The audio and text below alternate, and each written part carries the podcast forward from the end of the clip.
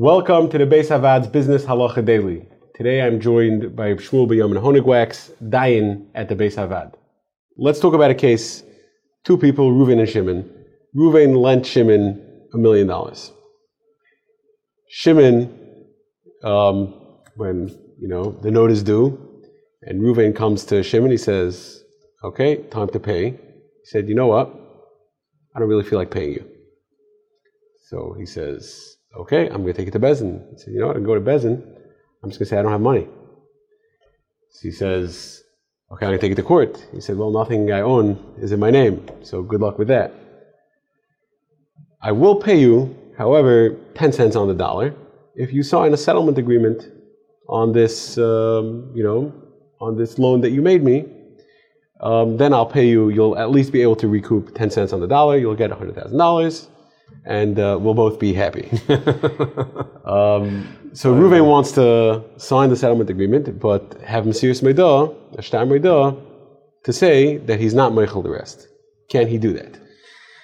Right, so settlement agreements are like one of the most common uh, culprits for for moidas. Uh, it's uh, very, very typical of people to want to write a moidah on settlement agreements. So we have to understand. So this case that you're discussing is actually brings up bad memories of uh, that din Torah I spoke to you about before. One of the first din Torah I uh, was uh, dying in, where uh, this kind of thing happened. Somebody uh, was trying to get out of paying uh, a loan, and and the lender, you know, they, they, they, negotiated a settlement. The lender went ahead and signed this and executed this maidah.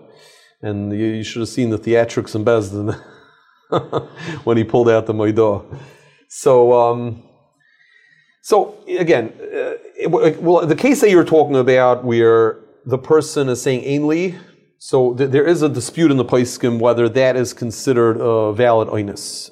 If the person indeed has money, right, that would certainly be considered oinus because he's making a threat which is uh, totally unfair. He's, a totally unjustified threat. If the person can reasonably claim in Beis Din that he indeed did not have money, in that case, it's very it's possible that it would not be considered oinus because he didn't do anything wrong. Like we spoke about, you have to be threatening to do something shaloi kedin against the other person. The actual case of that entire that I spoke about before had an added element where it was very interesting. There was interest only payments on heter iska, and the, the borrower was offering to make principal payments in excess of the amount of the, the interest payments. So this worked both ways. First of all, this proves that he really did have money, right? On the other hand, he's giving something to the lender that the lender wasn't yet entitled to. The lender wasn't entitled to call in the principal at that point. So he's paying extra. That extra might transform this from a mechila to a uh, mechira, because the lender is getting consideration for the for the settlement. So that that really worked very very effectively against the lender because the lender was not able to effectively prove that that he was oinus, and therefore the, the, the fact that it was a mechira ended up uh, invalidating his maidah. If you enjoyed this video and would like to receive more like it, or to sponsor a future video, please visit beisavad.org.